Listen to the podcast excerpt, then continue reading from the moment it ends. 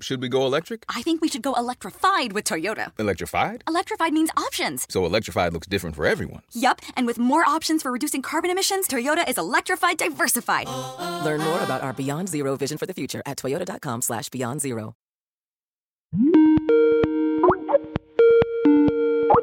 Hey, Katherine. Hey, Jim. Has anything interesting happened to you? I went for a socially distant walk with friends, very far apart. How was that? Weird. Did you were you able to talk or you were kind of like yelling at each other? You know, yeah, it doesn't feel like you're having a real intimate conversation at that distance. Um, but it, it's good to see people. Yeah. It was making me realize why so many old timey poets used to write about going for walks. and when you're studying this in high school, you're like, come on, old guy. There's so much interesting stuff happening in the world.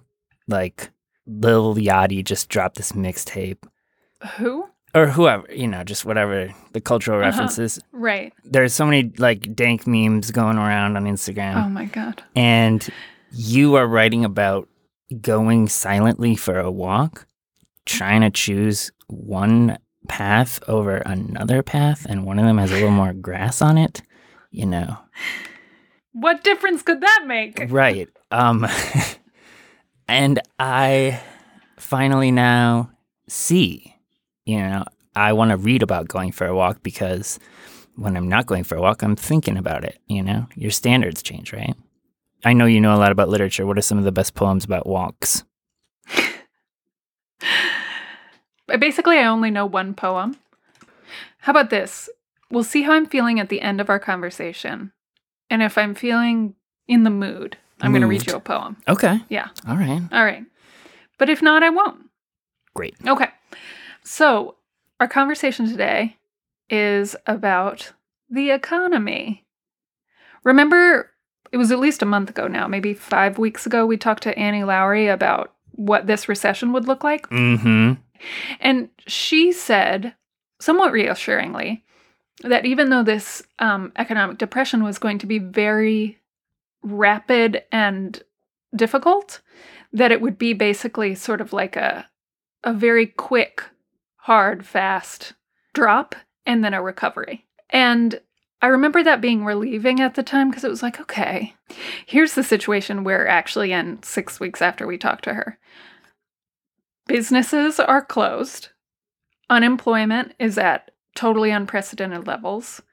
People are withholding rent because they can't pay. There's a cancel rent movement. And I think my fear is that this is going to be sort of catastrophic and not recoverable. And I worry that the measures that the government seems to be taking are just like too little too late. And I'm curious what kinds of things can be done to stave off true, deep, long lasting recession, Right. if, if that's even possible. Yeah. She seemed more hopeful last time we spoke than I was expecting. And so I guess it would be meaningful if she has no longer such hope. Let's give her a call. Hey, Annie. Hey, how's it going, guys? Hey, Annie. Good. How are you? I am doing okay. I think uh, Adrian has been calling it Corona fine. Yeah. Yeah, exactly. How- What's the scene in Oakland? It's much the same. Um, I feel like, and it seems like we actually kind of have some data on this that people are kind of starting to fall apart a little bit with it.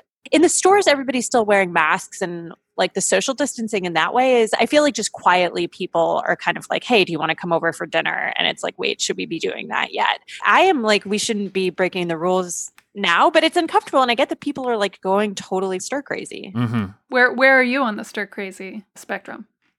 Quite, but like managing. Mhm, mhm. um and just trying to take lots of walks and get out of the house i guess i don't know Right. how are you guys doing on the um totally feeling locked in front We were saying I'm consuming uh, or thinking about writing walk based poetry, which hasn't been popular for, you know, a century.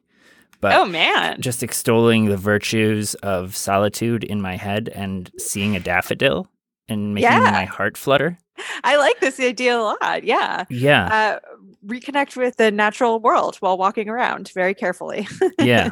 And then write a poem about it? Well, Bill Wordsworth, he did this a while ago. Anyway, Annie, so here's the thing. I was just looking back. We last spoke to you, it was March 17th. Wow. Okay. Time flies. And at the time, we talked about, you know, what you thought this was going to do to the economy. And you said basically that this was going to be really, really devastating, but temporary. Yeah. Is this still your view on it, or have things changed? So I think two two things have changed. So the first is that we have not used the time very well these past 6 extremely painful weeks for the economy. We have not used them very well to control the spread of the virus. We have not put structures in place and a plan in place to get us to the other side in the way that I would have hoped. So that's one thing. Um, Mhm. And the second, which is actually kind of related, we didn't do enough to support incomes and keep businesses alive when we were demanding that people go into this really economically painful shutdown. And it, we did a lot, right? We've we've Mhm. passed trillions of dollars of relief, but this was such a big shutdown that that we probably needed more and it's it's looking like it's going to be kind of hard to go back to the well which is sort of a thing that's true for congress. So i do think that we'll bounce back but i also think that we know that we're experiencing some economic damage that's going to be permanent. And i think you know where i first thought that this might be a really bad year now i think that we might be looking at a couple years of of a really weak economy. Uh, I was hoping you were going to say, like, things may look bad, but I'm still really confident that we're going to get right back to normal. I guess if you want to look at it positively, we might be near the nadir or within a few months of the nadir, right? Like it might start getting better in the summer and the fall. And that's that's really something. Um, you know, the last recession lasted for 18 months. This one, the recession part of it might only last for six. That's something that's a little different. Hmm. it's not very good news though. Yeah, no, I think we're all just sort of slowly ratcheting down expectations. I mean, how did we get to a point six weeks in where people can't pay their rent when we have passed historic amounts of aid? What went wrong? And what did we not do that we should have done? So this was a, a really unusual recession in that it was so fast and so totalizing. What you wanted the federal government to do was something kind of called in the literature income replacement, right? Mhm. We want to take some measure of all this lost income and we want the federal government to replace it. And for some complicated reasons, like that $2.2 trillion that passed in the CARE Act, it didn't act as sort of $2.2 trillion of, of income replacement, but it, but it acted for a lot of income replacement and it's really helping. But it, it just wasn't enough and it, it wasn't enough for a lot of lower income families, as well as the fact that you know you don't just need to make families whole you also need to make sure that businesses are surviving and and we haven't quite done enough there. And so when businesses collapse they lay their workers off those workers then spend less money in the economy which causes other businesses to collapse on top of that because we we still have these outbreaks ongoing and people are still really afraid of this virus where it doesn't feel like we're getting to the other side on the public health part of it and man that's interplaying with this in all sorts of crazy ways so yeah, Yeah. it's pretty bleak out there. Right. Well, okay, so I feel like we have these opportunities to stave off extreme catastrophe and to sort of like put a tourniquet around the injury. And I Mm. can't tell if this is paranoia or if there doesn't seem to be an appropriate level of like fear and reaction for what's happening. Yeah. I feel like we we are, you know, 6 or 8 we- weeks into the kind of acute part of the crisis here. We feel a little bit like um like the coyote when he goes off the cliff and we haven't totally dropped yet. We haven't hit the wave of evictions. We haven't seen huge increases in in numbers of homeless families who are forced to double up or live in cars and vans or find other substandard housing yet. But we know that we're going to get there. We do. We know that we're going to get there. Oh, absolutely. I don't know how bad it'll be, but absolutely. 30 million people have have lost work in just a matter of weeks. So it's like 1 in 11 Americans and a higher proportion of adults. That is a terrifying number. That's horrible. And it's, not necessarily going to stop. That's not like the end of it. Can you talk about like who this is hitting hardest or who this is likely to hit hardest? So there are a number of workers who have fared kind of okay. They're they're generally just fine. So white collar workers who are capable of doing their jobs at home and the three of us are included in that category. Podcasters. yeah our lives have changed but largely our incomes have have shored up our employers um, have haven't fired all of us at least not yet for one of my stories. Um, i was recently talking to Ai-jen Poo who is um, one of the co-heads of the uh, national domestic workers union. Uh, and she said that something like 80% of uh, the folks who are involved with that. So this is like nannies, housekeepers, uh, those types of workers have have lost income. In some cases, lost all of their income. Things in like janitorial services, they're just gone. Right. Uh, probably the hardest hit is the category is kind of awkwardly phrased as food and accommodation services. So Mhm. this is like you know restaurants hotels fast service food establishments are are just totally decimated and then also as a general point this has been um, an unequal recession in the sense that lower wage workers ones with fewer sort of educational credentials have been really really hard hit. This is a disaster. yeah. It's a total disaster. It's really bad. A lot of the pain has been concentrated among people without much of a safety net and we're a country without a lot of social insurance and with a relatively thin safety net to begin with and so yeah that's that's part of the ways in which this is bad too The feeling I'm having is like the house is on fire. Who has the water? Is the fire department coming? Like, and it feels like we're all just standing around. Do you share this anxiety? Like, are you freaked out? Yeah, I'm I'm horrified. Um, and I'm I'm also horrified because other countries have done a lot better than we have, Mm-hmm. and those have tended to be countries that are social democratic with um, less polarized political systems. Those have tended to be countries with high rates of unionization and especially union involvement in government. Um, so Denmark set up pretty quickly this program that would just have the government pay workers' wages so that businesses could keep them on their books. The government would just pay the wage. And so this is kind of like a less awkward version of what we tried to do with the PPP program that we ran through the Small Business Administration, which is a mess. And so between February and March, Denmark's unemployment rate only went up two tenths of a percentage point. There was a way to protect the economy and save more lives, and we messed it up really badly. And we could have done better because other countries, peer countries, did better. Given what we've seen from the federal government in the last six weeks, if really the main solution is that the federal government has to step up to stave off devastation and catastrophe that remakes our society in hugely negative ways, what is the likelihood that happens?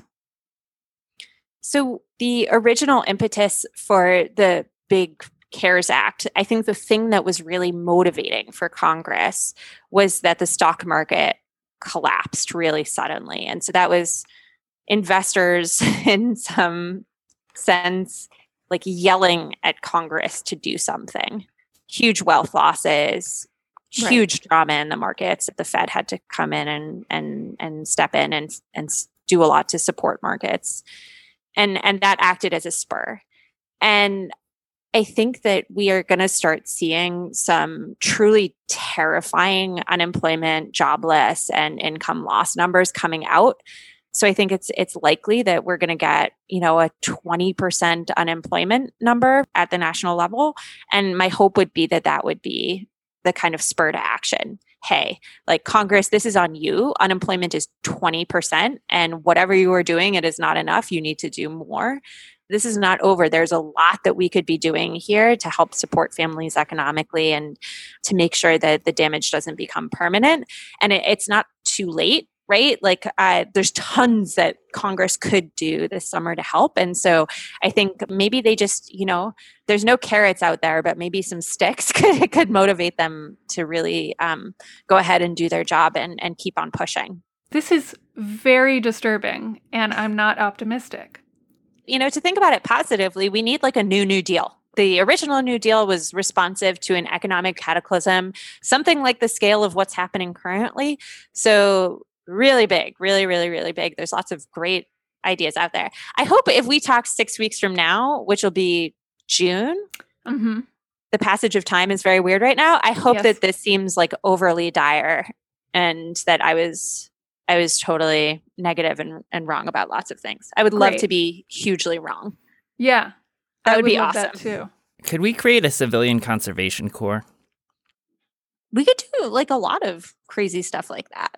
One thing I've been thinking about so, we're going to have a ton of young people who can't go to school and can't find jobs because a lot of those, you know, a, a, lot of teenagers and people in their very young 20s, they tend to do a lot of kind of big box retail and um, restaurant work, that kind of stuff. And a lot of that work is gone. And it's, it would be cool to have, you know, some kind of federal program saying, great, like go fix up national parks or make new to... national parks for us. We need yeah. more parks because we need to go for walks, and they're too crowded Distance, right now. Yeah, totally. Like distanced meals for the elderly. There's there's tons of work out there to do. Yeah, yeah. yeah I think we that, just that need could be to, really cool to, to realign the work with the need, right? Totally. And then I can get out there for a walk in the woods and just let my mind dance. My eyes flashing inward, pensive the bliss of solitude. what is happening? you know it's time to end when Jim starts reading poetry. Thank you, Annie. Thank you so Thank much. Thank you guys. Gonna let talk you to you guys soon. Thanks. Bye-bye. Bye. Bye. I have to admit, Katherine, I'm feeling a bit creatively stifled. what about that poem you wanted to read? Yeah, I'm not in the mood anymore. Oh, like at the beginning of the conversation, I was like, mm, we can really meditate on loss. And now I'm like, I'm just pissed. So, well, in times of crisis, earnestness becomes cool again, right? Yeah. But, you know, solemn earnestness is for when something unavoidable has happened. Mm-hmm. But it's hard to feel solemnly earnest and mournful for something that shouldn't have happened. Gotcha. I think we've all been holding our breath, and I, I, I just wonder if some of the things Annie's talking about happens, like how there there's not going to be just a lot of anger. we'll see. All right. This show was t- produced today by Kevin Townsend with help from Anna Waters and Jacqueline Landry. You can write us at social distance at theatlantic.com. We're always there. Talk tomorrow? Yeah. Okay. Okay. Bye. Bye. So, should we go electric? I think we should go electrified with Toyota. Electrified? Electrified means options. Yes, we could go all electric with a Toyota BZ4X, but then there are hybrids like Grand Highlander, or we could do something in between like a RAV4 plug-in hybrid. So, Toyota is electrified diversified? Yup, and with more options for reducing carbon emissions, the closer we all get to Toyota's beyond zero vision for the future. Exactly how much coffee have you had this morning? Learn more about our Beyond Zero vision for the future at toyota.com slash beyond zero.